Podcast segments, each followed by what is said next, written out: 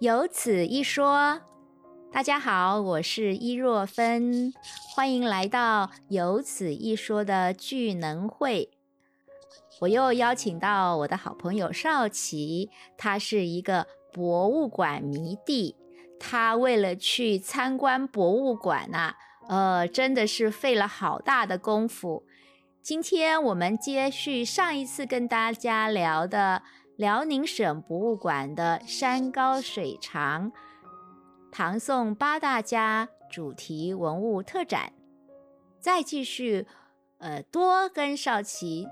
问一问他看这一次的展览他有什么心得和收获。少奇来跟大家打声招呼吧。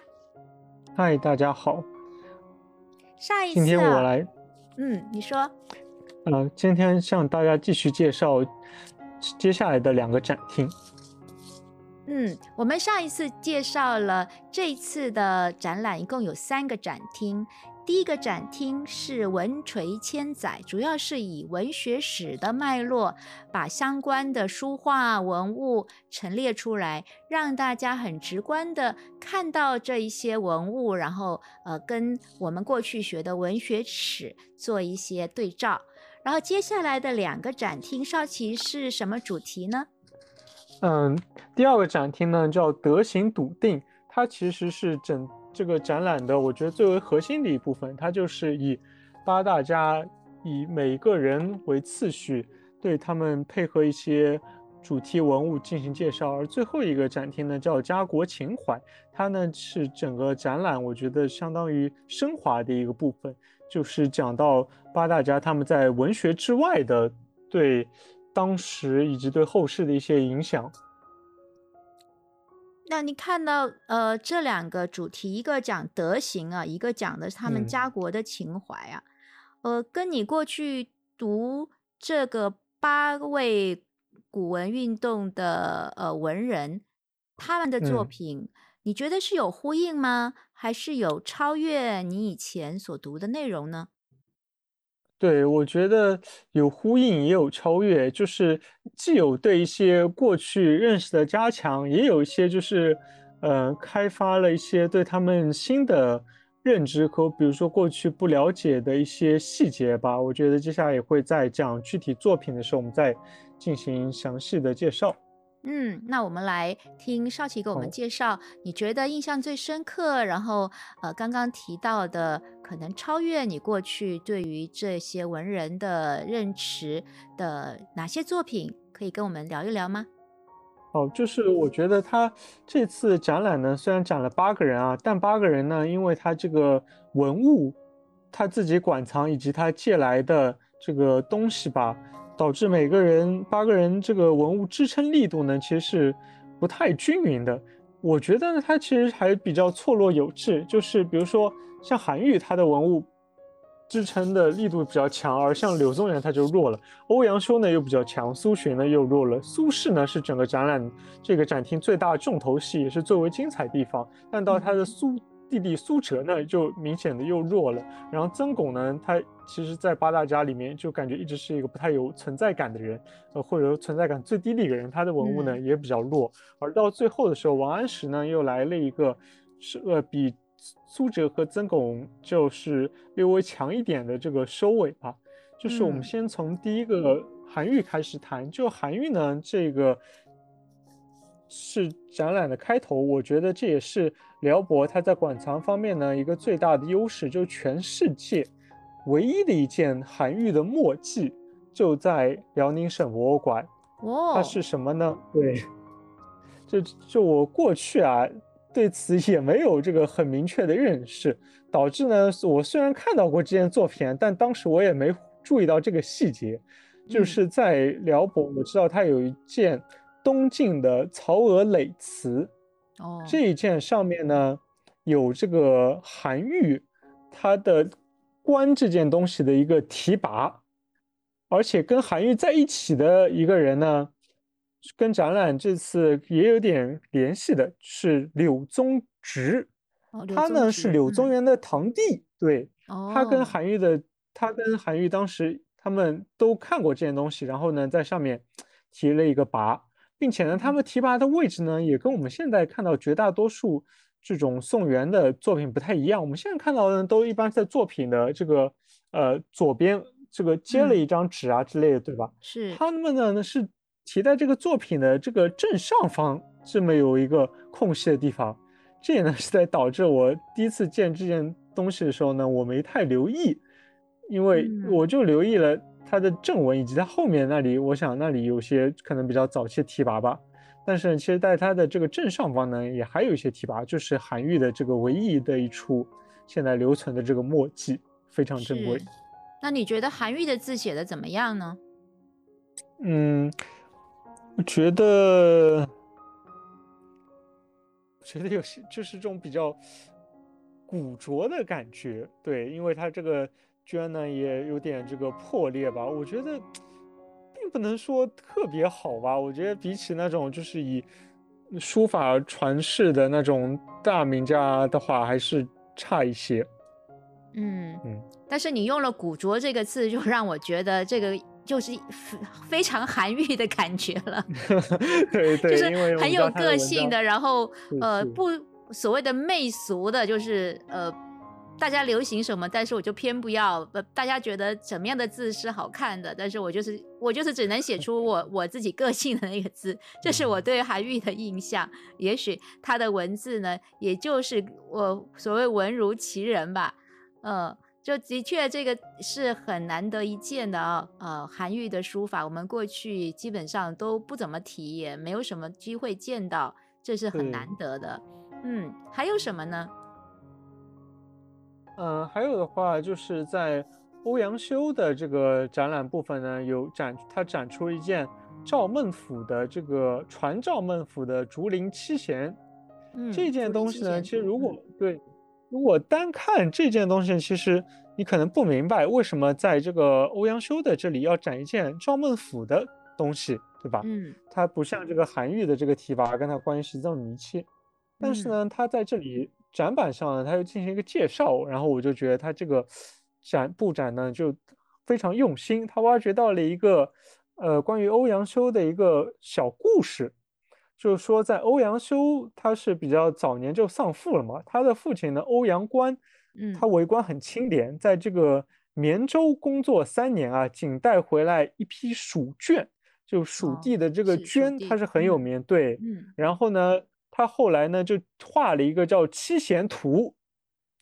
这个七贤图呢就成为了欧阳修他们家的一个传家之宝一样的东西。对，欧阳修呢他后来成年之后呢写了一篇叫七贤画序，就叙述这幅七贤图的这个来历，对。然后主办方呢就把他们馆藏的这件赵孟俯的这个七贤竹林七贤图拿出来呼应这故事，虽然就是欧阳修他所家传这件东西不见了，已经失传了，对，但是他以这件东西来阐释这个故事背景，我觉得还是挺有趣的。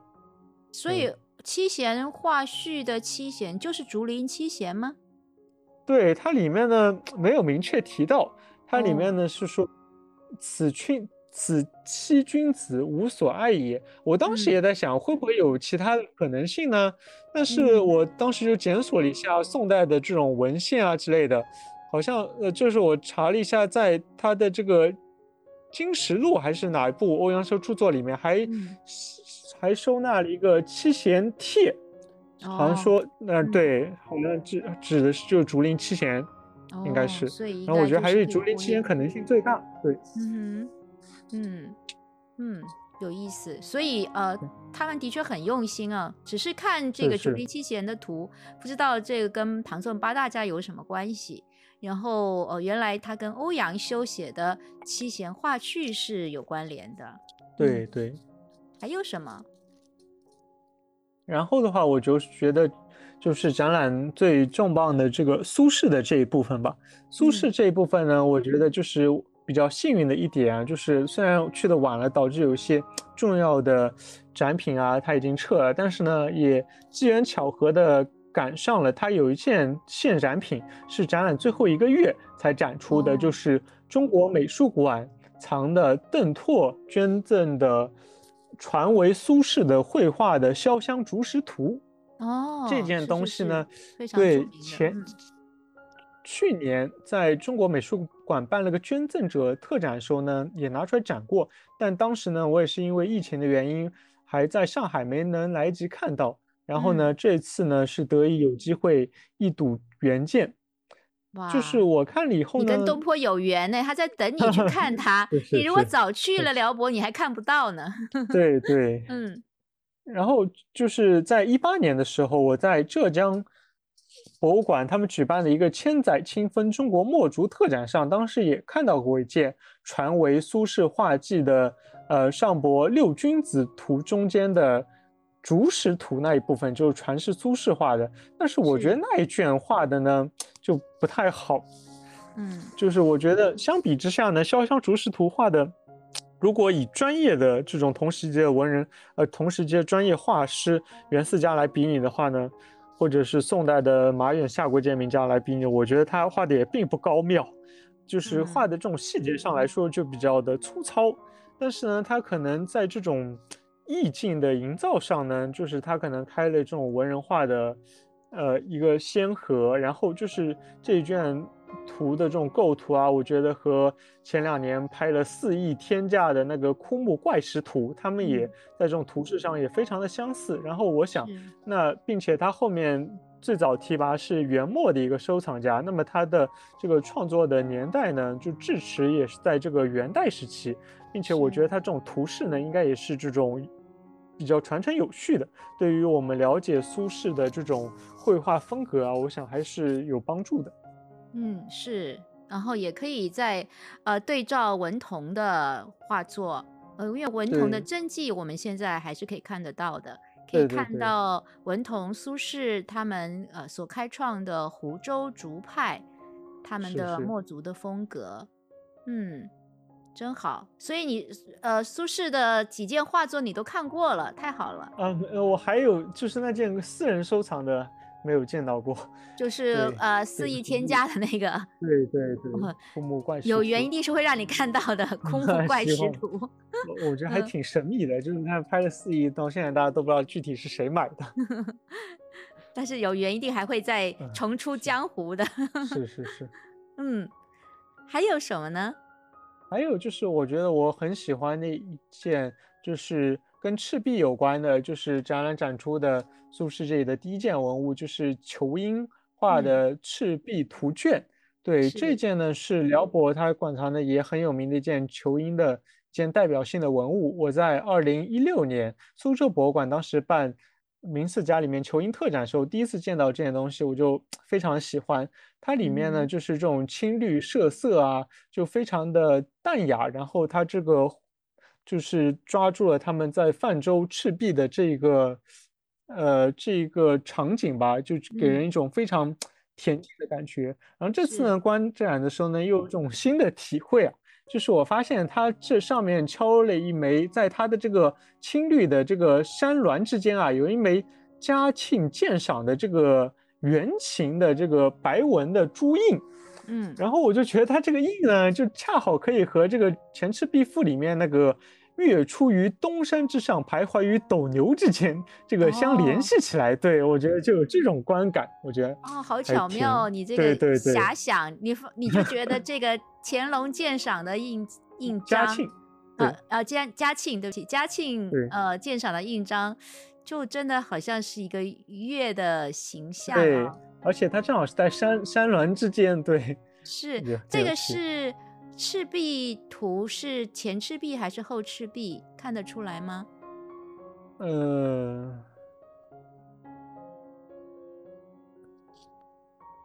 他只是写了赤壁图是吗？对，他写赤壁游，前面引首有3个，后来提拔。对，因为有一卷，它还有一卷后赤壁赋，在上海博物馆的，这次没有展，但是在仇英特展上我有见过。对，其实这2个构图差不多，但是画法不太一样。嗯，那你比较喜欢的是辽博的这一件吗？对，辽博这一件。那好，让你发现了嘉庆鉴赏的跟月出于东山之上，徘徊于斗牛之间的那种好像呼应的感觉哈。是是，我在一个展览的 APP 上看到也有人点评说这枚印章像个小太阳，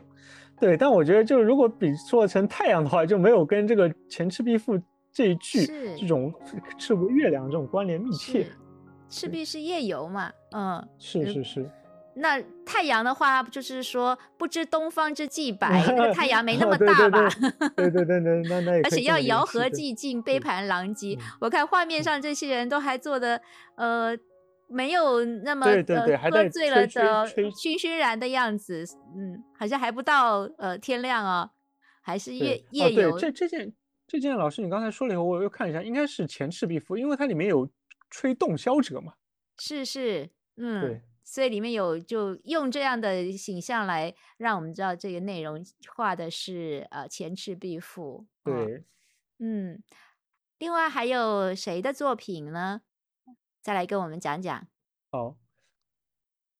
还有的话就是在还是苏轼吧，因为苏轼是整个展览的最重头的部分吧。就是还有一件，就是去年故宫不是办了东坡的特展嘛，展出了8、9件故宫收藏的苏轼的这个墨宝，而这次呢又有幸看到了一件，就是吕胜博物馆镇馆之宝苏轼的洋线帖。对，嗯，是他买件洋线，嗯，是这卷呢，就是像杨仁凯、徐邦达先生等人鉴定呢，好像一般认为是宋人的一个扩填本，就不是苏轼的原件。但是这件上面可以说是珠印累累啊，就基本上盖满了印，它也是这个地藏有序，并且呢后面有他一个朋友来复的这个回信，这个回信呢好像到专家考定是这个原件。哦，对，嗯，所以当然就要看他们是不是在同一张纸上面，是吧？不，来复不是他的朋友，是这个洪武4年的一个提拔。对对对，我的意思是说这两件是分开来的嘛。啊，分开来，对对，嗯，所以就是要讲他们之间的关系，可能还要看他们的收藏的过程，还有他是怎么样装裱的，是是是，才能确定。来复看到的就是前面的这一件洋线帖吗？但是因为是洋线帖里面讲到的，的确是东坡的书信里面曾经提过的嘛。嗯嗯，对对。到宜兴啊，就是洋线啊，去买田，准备去告老还乡。哦，那应该是他比较晚年的，对吧？在他的买田洋线的这个记录当中，在乌坛诗案之后就曾经发生过。对，然后他的晚年也曾经又在讲过，他的词里面也常常提到买田洋线啊，吾将归老这样的一些，嗯嗯，因为他这里还讲到了吕景淳嘛，对吧？是是，嗯，是，所以就是可以去考察一下他的文字的内容对应到他的人生具体是在什么时候，嗯。不过是不是扩填本可能还是得要仔细，我们现在有很好的仪器可以再看得更详细一点。嗯嗯嗯，对，嗯，不过我看这个再拜是再拜那个就几个字好像跟过去他写的一些尺牍的文字是的确有一点不一样。嗯，对，我看那个徐邦达先生的鉴赏意见里面就说这个拜字的最后这一笔那一笔不特别长嘛，他说这里像这个扩填本的这个迹象。对，我对此也比较，就是一下子突然好像冒出了黄庭坚的感觉。嗯，他这次展览布置就是特别用心啊，他在这上面呢就把它里面的一些关于书仪的这个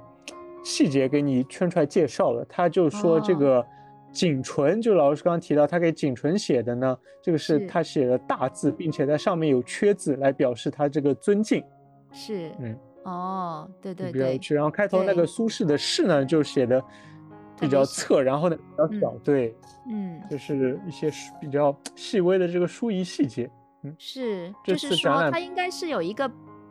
就算他是所谓的扩填本吧，他所模拟的那个原件呢，应该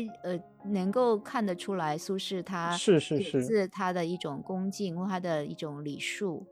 对对对，嗯，也是有所本的，也非常珍贵了，宋人的扩填本是就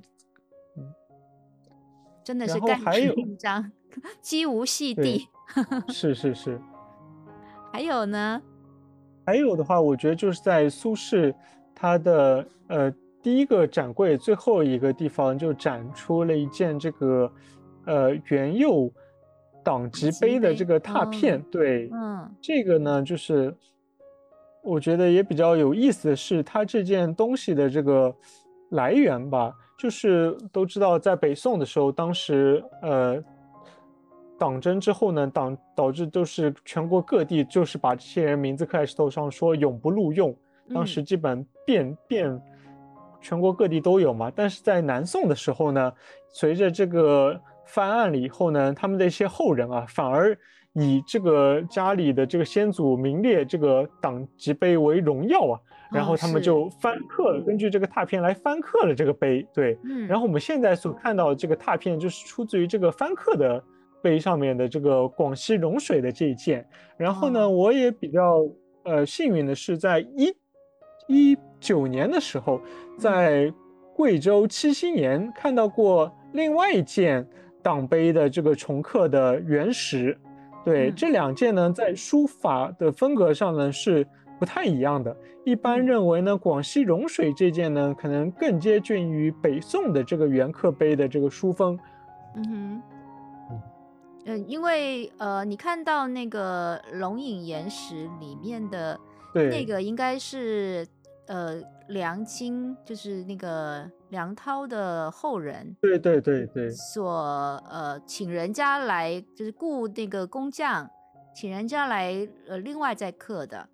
是是。所以当然当时这个元佑党籍碑啊立了很多个，那也不见得每一个元佑党籍碑的文字都是就是那个字体都一样，所以 也可以看得到，可能不同的碑有不同的书风。然后加上我在台北故宫看到的就是梁京请工匠来刻的这个版本，所以跟这一次展出的我看到的这个图像是不大一样的。这个在国家博物馆古代中国展厅里面用的，也是广西融水的这版本的拓片。对，是。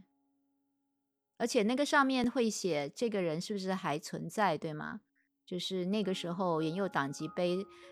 立起来的时候，司马光啊、苏轼啊他们都已经不在了，所以会在那个他们的名字下面会有注明。看到这个其实也蛮感慨的，就是人都已经不在了，还会被人家挞伐，让他在历史上面，在那个时候的历史留下所谓的污点啊，这个政治的摧残力量，但在后世反而成为了一种荣耀，所以也是这个历史的捉摸不定。是是，这就是拨乱反正了。是是是。然后刚刚又讲到了王安石啊，我们平常好像，当然王安石这个个性也是很有明晰的他的那个性格啊，那他的这次的展出来的相关的展品是什么样的呢？对，就王安石的话，我觉得稍微有点遗憾的就是，其实他是有原件真迹在的，但是呢，他们这次没有能够借展出。他因为不在辽宁省博物馆嘛，在上海博物馆，就是这个行书楞严经指要卷。不过这件东西在上海博物馆也已经有10多年没有展出原件了，就是密不示人啊。然后他们这次展出了一件，就是这个元代鲜于书的书王安石这个诗歌的一件行书卷，对，也非常的，鲜于书的这个大字也非常的这个精彩，对，是是，那件也是很特别的，那它是等于是元代人的书法了，只是写的是王安石的诗，对吧？对对，但是聊胜于无吧，就是让大家可以看到，在元代的时候，王安石的作品也就受到一些书法家，像鲜于书这些人的重视，然后把他们的一些诗文把它流传下来。然后我们来进入到第三个展厅家国情怀，你说这个部分呢、非常感动，觉得是整个展览能够升华的一部分，怎么个感动法呢？哪里感动了你？就是我觉得他让我看到了这个文学家之外的唐宋八大家他们的这一面。对这个展厅呢，我觉得他的这个立意啊也起的就比较高。他在最开头的一部分呢，就是介绍了一下这个中国儒家的这个道统，因为我们知道在这个韩愈的时候，他提出来这个很重要的一个概念，就是他认为这个儒家这个从这个三皇五帝开始啊，再到这个孔子啊，一直是有这种一脉相承的这个道统的。韩愈呢，他是接续了这个道统这个学说呢，对这个唐宋的这个儒学影响都很大。然后在展览这里呢，他就展出了一件南宋时期朱熹的这个行草尺牍并大学或问手稿这件东西呢也非常珍贵。虽然它不是唐宋八大家之一，但我们也知道朱熹在这个中国儒学上地位都非常重要嘛。然后这个是他的一件、他的大学或问的一件注释的文稿手稿部分，并且呢也比较有趣的一个细节，就是在后面题跋里面，文征明提到他曾经用当时的这个刊本啊，后来刊印的版本进行校筹，发现里面一字不易，盖定本矣。就是也可以看出这个朱夫子这个治学这个严谨。对，是。那也发现文征明原来对朱夫子也感兴趣，可能他对于这种文物的对。是我们一般以为文征明还是一个比较文士气息浓厚的人嘛，比较少可以把他跟这种儒学家理学家连在一块儿想，那你看就看到他也是有做学问严谨的一面。对，但我觉得文征明他个性就和唐寅就正好是相对，他其实就是一种比较老成持重，非常这种一丝不苟的人，而唐寅就是一个非常旷达，对，非常放荡，对，有趣。然后在这个展览里面呢，他还展了一件欧阳修的这个原件，他其实在第二个展厅里面呢没有展欧阳修的这个原件，他特意放到第三个展厅。为什么呢？因为这件内容啊，他写的就是欧阳修的一个家谱的序言。而他通过这件东西呢，对，他就介绍了在当时的时候呢存在着对于这种我们知道从这个中古以来这种谱牒之学啊是非常的盛行的，而在这个唐代的时候呢其实就已经稍微衰落一点，而在宋代的时候呢就是欧阳修就觉得要对这个东西呢要起个振兴，然后当时比较流行的关于这种修谱牒的这种范式呢，就是有以欧阳修为代表这种欧式体系和以这个苏洵为代表的一种苏洵的这种体系，当时就称为欧苏法式。而后来呢比较通行的就是欧阳修所确立的这套体系，而这次呢就展出的是欧阳修的这个行书谱图序稿并诗，就是他有一个是他这个一个谱图序，还有他写的一个诗，这两卷呢这两个帖被后人合表在一起了。然后呢并且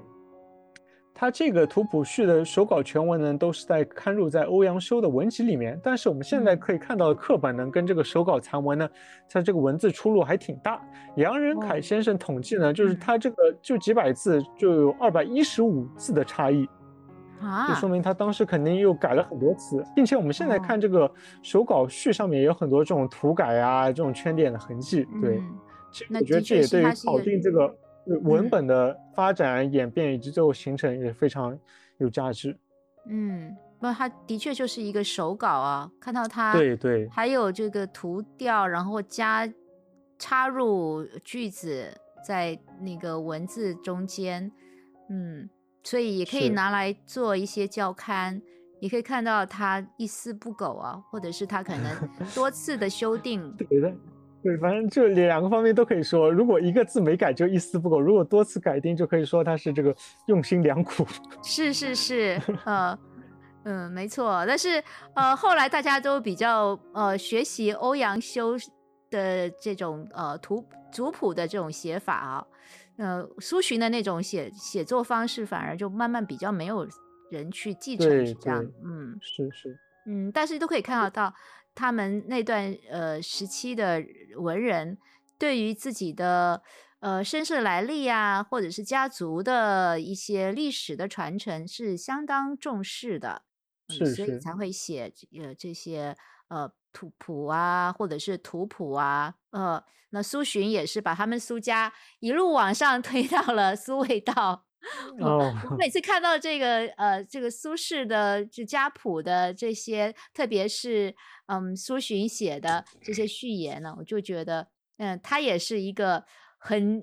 对于自己的出身呢很重视的人，或者是为自己找一个可以攀比的祖先呢，然后让他们这个本来在四川眉山可以说不是很著名的一个家族吧，突然一下子就跟那唐代的大官联系上了，然后就一代一代的排下来了。这是苏洵当时的一种为了他们家族的兴旺所提出的一种解释，或者是一种说法。但是时间过了久了之后呢，大家都相信了，然后对，以这个苏洵、苏轼、苏辙为核心继续把他们的家谱给写下来。也可以说，他也真是也算是用心良苦了。是。嗯，好，所以在家国情怀这个展厅呢，邵琦要为我们介绍最后一件他觉得也是很感动的作品是哪一件呢？是这个马麟，南宋马麟的《荷香清夏图》这一卷呢，是图绘了这个西湖的一个风景。然后呢，它本身的这个画卷呢也非常的这个精彩，同时呢，展览就是通过这件东西呢，是来介绍了苏东坡他为官的一些事迹。就我们都现在其实大家都知道，东坡是一个很乐观的人，又是个美食家，但其实呢，他也有这个非常务实的这一面，就是他在杭州任教这个执政的时候呢，治理了这个西湖，修建了这个苏堤。然后呢，还有他在这个徐州的时候呢，他在黄楼抗击洪水。对，然后这一卷的马麟的这个《荷香清夏图》这个长卷呢，就是画的也非常精彩。就是马麟呢，他还有一个很有名的这个爸爸马远，就我觉得他的精彩作品呢也不输其父，就是像上海博物馆收藏的马麟的一个《楼台夜月图》的这个册页啊，这是个小册页，非常的这个。清新，也非常的就是这种马夏这种风格。嗯，是，就觉得大山大江啊，到了南宋啊，因为是在以西湖为首都嘛，好像整个这景象啊，突然变得非常的秀雅，然后人也好像变成像有江南的山水滋润一样，好像也变得比较温润一样啊。那个马远啊、马麟的作品就给人这样的一种清新，然后悠远，是甚至不急不缓的那种文人气质啊。虽然唐宋八大家宋代的部分就不提南宋了，主要只是到了北宋，但是南宋的文化的气氛呢，透过马麟啊、马远啊这些所谓的院画家，也是让人觉得会有一种宁静的感觉啊。所以让人看到这样的作品的时候，会觉得，文化艺术啊，真的是让人的精神呢，可以得到一些滋润。然后人的短暂的一生，但是有这样的文物啊，让我们可以一饱眼福，突然一下子可以几千年以前的诗经啊、尚书，或者是几百年以前的明代的一些课本啊，或者是宋代的一些书画啊，都让我们觉得看展真的是一件很享受的事情。然后还有一个很有趣的是，邵琦曾经讲过，看展呢跟吃美食好像也有一所比拟啊，你要不要跟我们讲一下你是怎么想的？就是我们看展呢，跟吃那个地方的菜有什么联系呢？哦，就是对，之前在朋友圈发了一个，就是个人的，可能不那么恰当的总结吧，就是我觉得以我这个看展8年的这个经验吧，我觉得有的时候呢，在各地看展啊，他们的这种展陈方式不同，然后呢，其实有些时候呢，跟当地这种菜系之间呢，我觉得甚至有一种联系吧。就比如说我看这个书画展啊，最早呢，我是因为我家住在这个上海嘛，从上博开始看的，在上博那里的学习就是奠定了一定的基础吧。然后后来呢，有机会又会专门来北京故宫这边看一些书画展，因为故宫这边收藏的最多嘛。然后呢，就是辽博，其实我是比较晚开始看的，因为辽宁这个地方也比较远，然后辽博这个，我基本是在他新馆搬迁以后才开始看的。然后他新馆呢，开头也是搬了大概有2年的成绩吧，在后来可能第3年才开始逐渐做一些书画展。我就觉得吧，是在这个上博看这个书画呢，就好像这个上海菜一样，它呢做的非常的精致，它呢就是会给你，就是哪怕东西少，它也能够给你介绍或者布置非常好。就我印象比较深的一个代表就是上海上博接受了那个温同和的孙子叫什么来着？温万歌。哦，对对，温万歌先生，他当时来西居捐赠了上博的3件书画作品，分别是南宋的这个梁楷的一件书《黄庭经图》，然后还有一件这个沈周的一件青绿山水，还有一件王时明的一件东西。他就拿这个3件书画展就办了一个我觉得还挺精彩的一个展览，就是用上海人的话说就是螺丝壳里做道场嘛。是是是。对对对。然后的问题呢，就是有的时候呢会觉得这个分量不足，让人觉得不太过瘾。就比如说上海他每次办这个